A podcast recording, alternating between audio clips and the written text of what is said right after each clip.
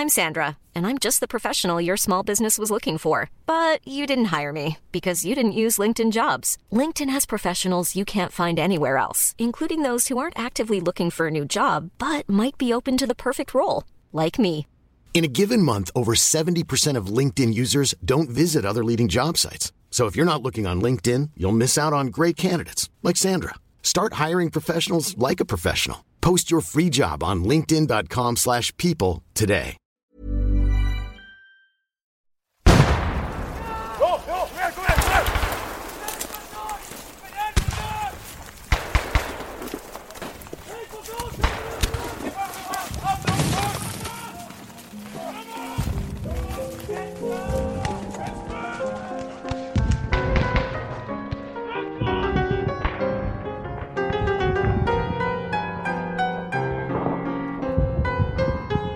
Le 18 mai 1915, 13h.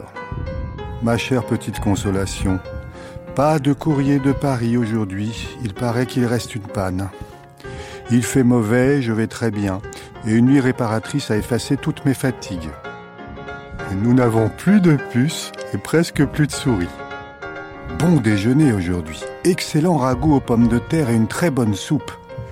Je tiens à ce que plus tard les bons minets apprennent la cuisine, la couture, le balayage. C'est indispensable. Et on est bien godiche quand on ne connaît pas ça.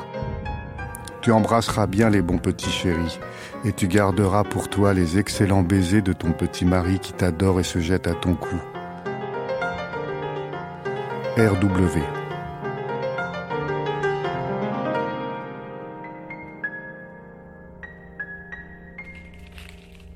Les premiers documents qui m'ont donné accès à Jeanne sont les lettres que lui écrivait son mari Raphaël pendant la Première Guerre mondiale.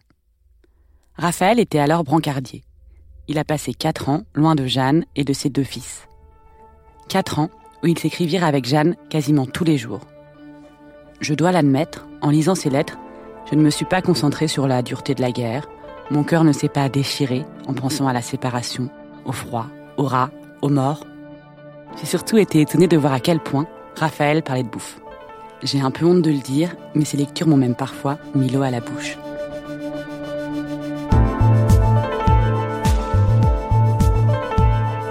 À la recherche de Jeanne, épisode 3. Au début de l'enquête, je n'avais accès qu'aux lettres de Raphaël. Celles de Jeanne, ses réponses, avaient été perdues. Je me suis d'abord imaginé Jeanne à travers les yeux de son mari. Puis, une des petites filles de Jeanne, Marianne, a retrouvé les lettres de sa grand-mère à Jérusalem et j'ai eu entre les mains toutes ces missives écrites sur un papier fin, à la plume, d'une belle écriture penchée et sans quasiment aucune rature. Un trésor datant d'il y a 100 ans. Là, je suis justement chez Marianne, dans son salon, à Jérusalem. Qui je suis?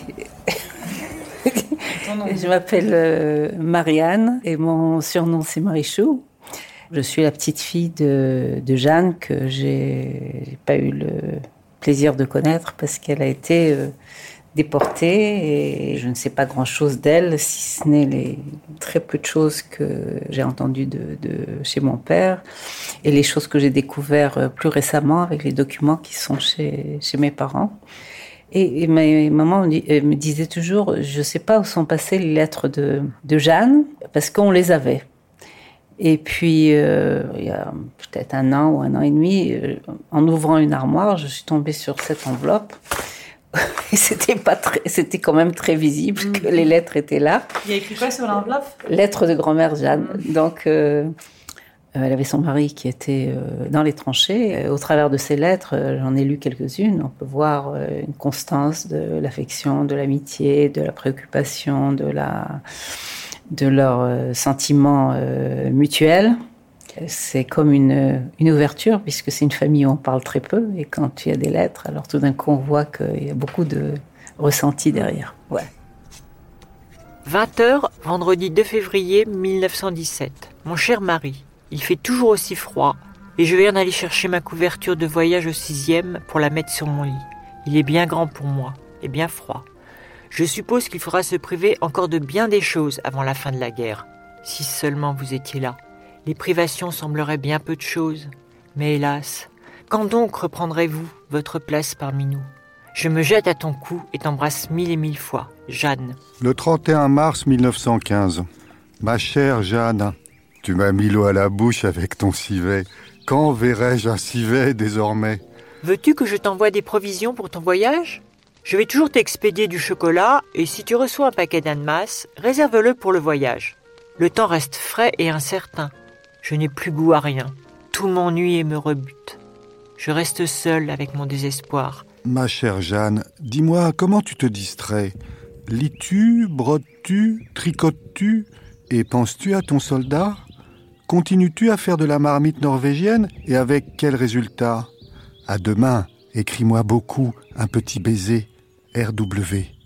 Embrasse les monstres Il faut absolument que Raymond fasse des progrès pour entrer en huitième, avec un peu moins de mauvaises habitudes. Hier soir, je l'ai privé de dessert et il a refusé de descendre dîner. Pour le punir, je lui ai monté qu'un morceau de pain avec du fromage et du cidre. J'ai entendu dire que si on avait laissé l'alcool aux Russes, il se serait mieux battu. C'est comme si on supprimait le macaroni aux Italiens. Excellent dîner hier soir, côtelettes de mouton et frites. Nous allons manger, dit-on, assez souvent du cheval. Il paraît que c'est excellent. Vous l'entendez J'ai sélectionné des passages où Jeanne et Raphaël parlent essentiellement de nourriture. Évidemment, les amoureux se racontent aussi beaucoup d'autres choses. Qu'ils se manquent, qu'ils s'ennuient, qu'ils ont peur. Ils attendent les permissions, ces moments où les soldats pouvaient rentrer chez eux quelques jours avant de repartir à la guerre. À cette époque, Jeanne a une trentaine d'années, mon âge aujourd'hui. Elle tient aussi un cahier où elle écrit ce qui arrive à ses deux enfants, Jean-Claude et Raymond, pour qu'ils puissent le lire quand ils seront plus grands. Elle parle d'elle en s'appelant maman et de Raphaël, son mari, en l'appelant papa. Pendant la Première Guerre mondiale, elle n'écrit pas toujours très régulièrement. De temps en temps, elle raconte des petites scènes de vie avec ses enfants. Jean s'aperçoit de la tristesse de maman et pense qu'il convient de lui faire de la morale. Et parfois, Jeanne écrit juste des phrases très courtes. 24 février 1917. Permission de papa. 2 juin 1917. Permission de papa. 4 décembre 1917. Permission de papa. Et après quatre ans, enfin, arrive l'armistice et le retour de son mari. 11 novembre 1918. Signature de l'armistice. Canon, toutes les fenêtres se garnissent de drapeaux. La joie éclate, brillante dans toutes les rues. Jean-Claude et Raymond sont allés sur la place de la Concorde, entendent chanter la Marseillaise par tous les manifestants populaires. Ils montent sur un canon pour mieux voir la foule remuante et bigarrée. Canon, avion, cris, Marseillaise et chants patriotiques alliés. Que de changements depuis le printemps.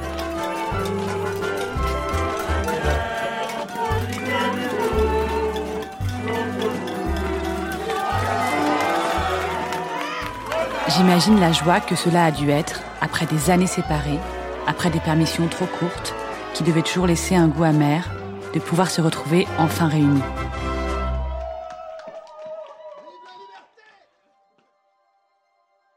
Pile poil, neuf mois après que Raphaël ait été démobilisé, est d'ailleurs né Étienne, le dernier fils de Jeanne.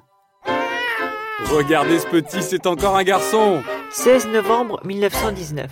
Jean et Raymond ont un petit frère, Étienne Bertrand.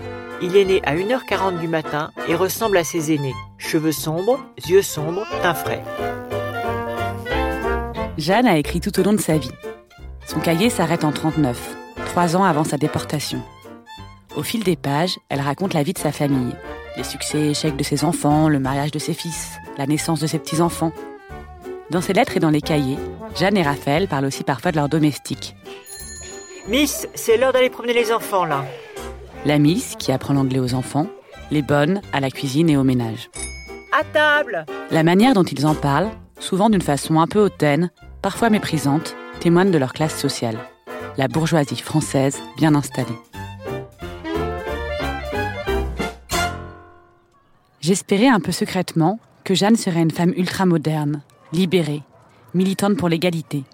Mais il me semble que Jeanne était surtout une mère de famille, bourgeoise, sûre de sa classe et de ses privilèges.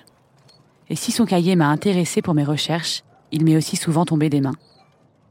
Tout au long de mon travail sur Jeanne, on m'a demandé si je me trouvais des points communs avec elle. À vrai dire, je ne voyais pas vraiment lesquels.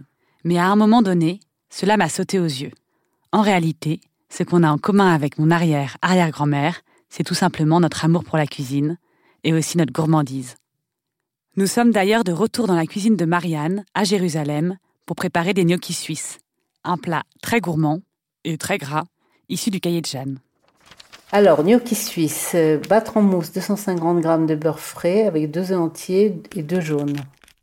Ajoutez sel, muscade, ainsi que 150 g de farine tamisée. Les ranger dans un plat à gratin beurré, les saupoudrer copieusement de fromage râpé et les arroser de beurre noisette. Parsemer la surface de petits morceaux de beurre et gratiner au four chaud.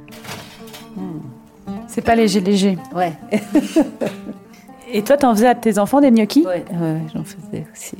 C'est un plat complet pour, euh, enfin, qui convient à toute, euh, toute la famille. Et donc, ils aimaient bien ça. Et tu disais aussi, tu as choisi les recettes et t'avais pas 15 000 choix parce qu'il y a beaucoup de choses qui sont pas très, qui sont même pas du tout cachères dedans. Voilà, il y a des, plats qui sont faits avec des, des viandes qui sont pas cachères et il y a des, plats qui sont faits avec de la viande et du lait que nous, on ne mélange pas dans la cuisine.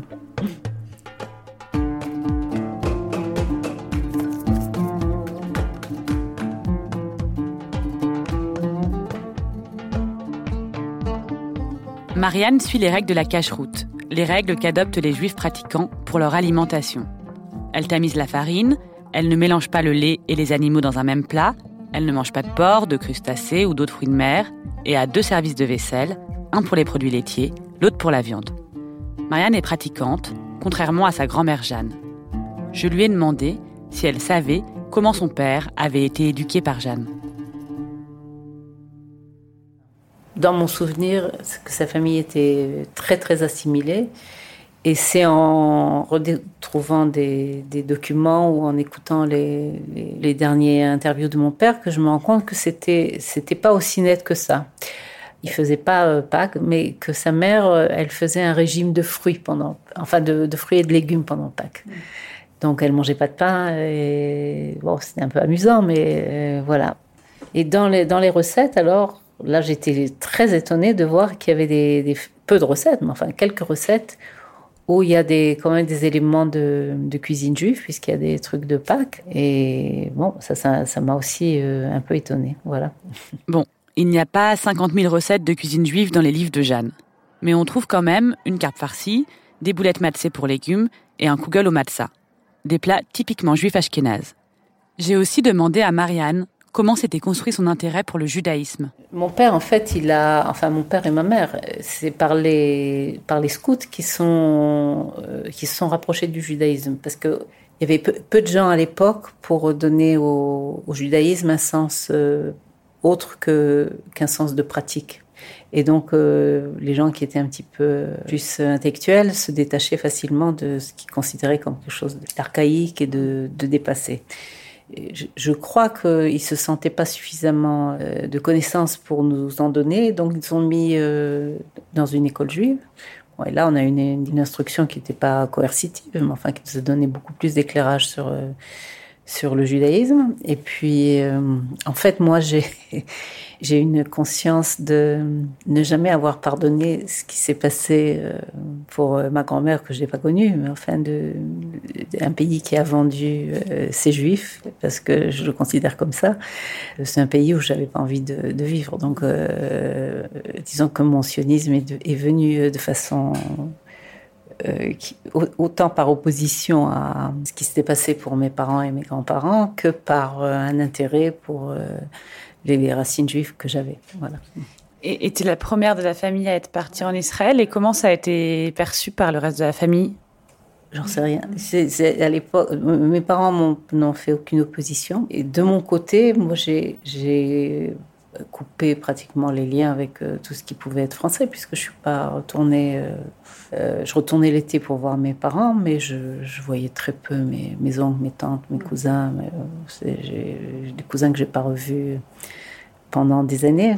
Il y avait aussi un, un consensus dans la famille qui, qui, qui est assez bien, c'est que on parle pas de politique, parce qu'il y avait beaucoup de, de, communistes quand même dans la, dans la famille. Donc on parlait, on parlait pas de politique. Voilà.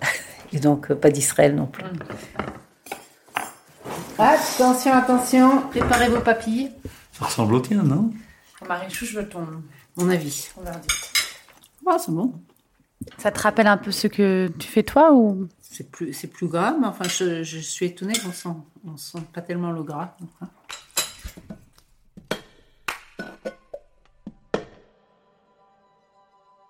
La chose que j'ai vraiment découverte en Israël et que je ne soupçonnais pas, moi, petite fille biberonnée au laïcisme, c'est que Marianne était partie vivre là-bas pour retrouver sa judéité, oui, mais aussi car elle en voulait à la France. Après la guerre, donc, certaines personnes de la famille embrassèrent totalement leur judéité et d'autres s'en dévêtirent à tout jamais. J'imagine que chacun essaya de donner un sens à sa vie après une période qui en fut complètement dénuée. Ce que j'ai compris aussi, c'est que dans les années 40, Raphaël et Jeanne avaient été désignés juifs par les autres, alors qu'eux se voyaient sans doute avant tout comme des bons Français. Comme si on leur collait à la peau une identité qui n'était pas la leur. Leur classe sociale, qui toute leur vie leur avait donné certains privilèges, ne les a pas protégés. Cette histoire familiale a rendu certains membres de la famille mutique, les a empêchés en quelque sorte de transmettre leur histoire. Mais d'autres personnes, qui avaient des liens moins proches, moins affectifs et moins douloureux, s'en sont emparées. Comme moi, ou comme Chantal. Plutôt, toi, mets-toi là plutôt. Bah non, je vais me mettre là parce que toi, tu, sais- tu vas savoir mieux. euh. Et Chantal, est-ce que tu peux me dire qui t'es? Ah, carrément au micro Bah, Attends, attends. Euh, écoute, moi j'ai connu Madame Veil, euh, tout à fait par un hasard. Euh, c'est une coiffeuse qu'on avait en commun, qui nous a mis en relation. Elle je venais d'arriver en Israël et, et ma coiffeuse m'a dit Tu cherches du travail? Je lui ai dit Oui, il faudrait que je me mette à travailler. Parce que j'étais prof à Paris, j'ai essayé d'être prof ici, mais c'est très dur. Bon, ici, je prends le relais pour résumer, car comme vous pouvez l'entendre, contrairement aux personnes de ma famille, Chantal est plutôt à l'aise niveau débit de parole. En gros, Étienne, le fils de Jeanne, et sa femme se sont installés en Israël après leur retraite. Chantal a été embauchée pour trier et archiver toutes les œuvres d'Étienne, qui était photographe. Quand ce travail a été fini, on lui a demandé de trier toutes les archives de la famille, dont celles concernant Jeanne. Et grâce à ça, Chantal s'est mise à connaître notre famille comme si c'était la sienne. D'ailleurs, là, nous sommes avec Chantal et Marianne. On regarde des photos de famille. Et vous allez l'entendre, bien qu'elle n'ait jamais connu Jeanne et Raphaël de leur vivant, Chantal a des idées très précises sur leur histoire d'amour. Je trouve ça émouvant et aussi très drôle qu'elle se soit emparée de leur existence à ce point.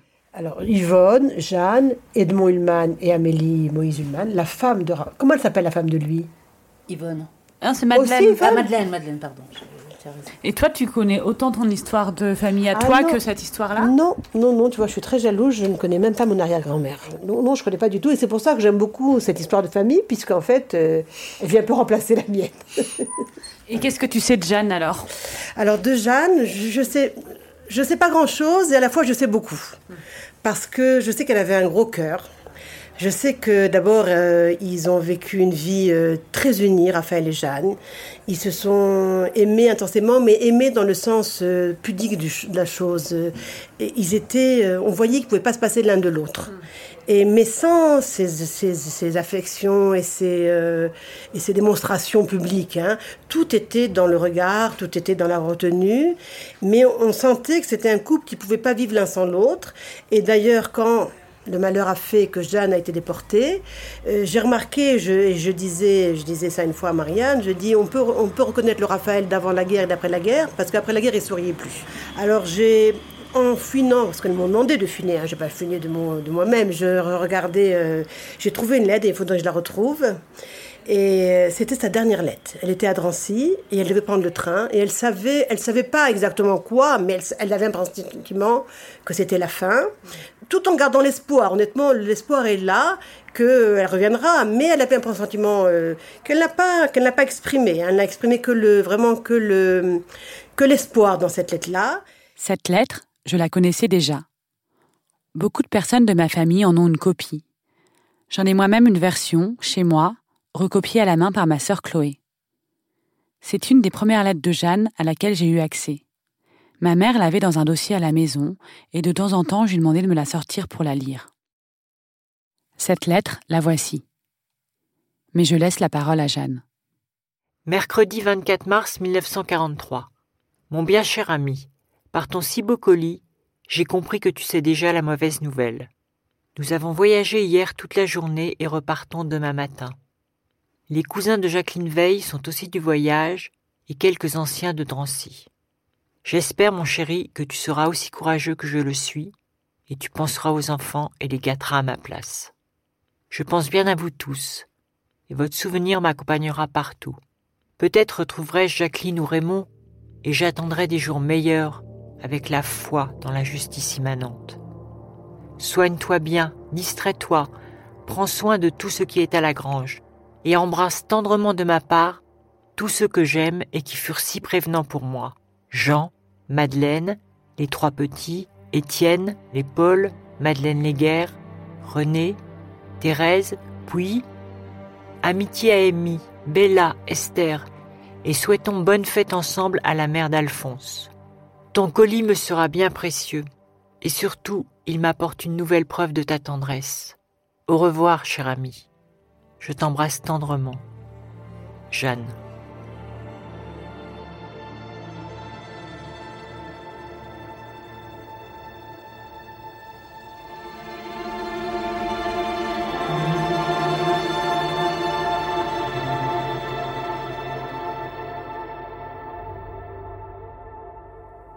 Dans cette lettre, on sent que Jeanne préserve son mari, comme dans les lettres que Raphaël lui a envoyées pendant la Première Guerre mondiale. C'est possible qu'en écrivant cette lettre, Jeanne sache déjà qu'elle ne reviendra pas. Pour les Juifs, internés à Drancy, le départ était ce qui pouvait leur arriver de pire.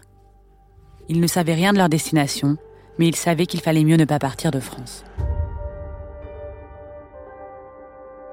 Je me demande ce que lui avait posté Raphaël dans ce dernier colis sûrement de la nourriture, peut-être des bouchées de chocolat, du nougat, des pâtes de fruits et des bonbons, comme Jeanne lui demandait dans une lettre précédente. C'est idiot, mais cela me console un peu que Jeanne ait reçu ce colis. J'aime penser, même si c'est faux, qu'elle ait pu manger quelque chose de bon avant de partir dans son convoi. Tout au long de mon enquête, en lisant sur Jeanne, en entendant parler d'elle, je me suis accrochée à ces choses consolantes. Le fait qu'elle ait été aimée par Raphaël, qu'elle ait eu une vie confortable, qu'elle ait aimé ses enfants, qu'elle ait pu peut-être jusqu'au bout bien manger, qu'elle ait été déportée tard et pas dans la fleur de l'âge. Je me suis raccrochée au fait que Jeanne ait vécu avant de mourir.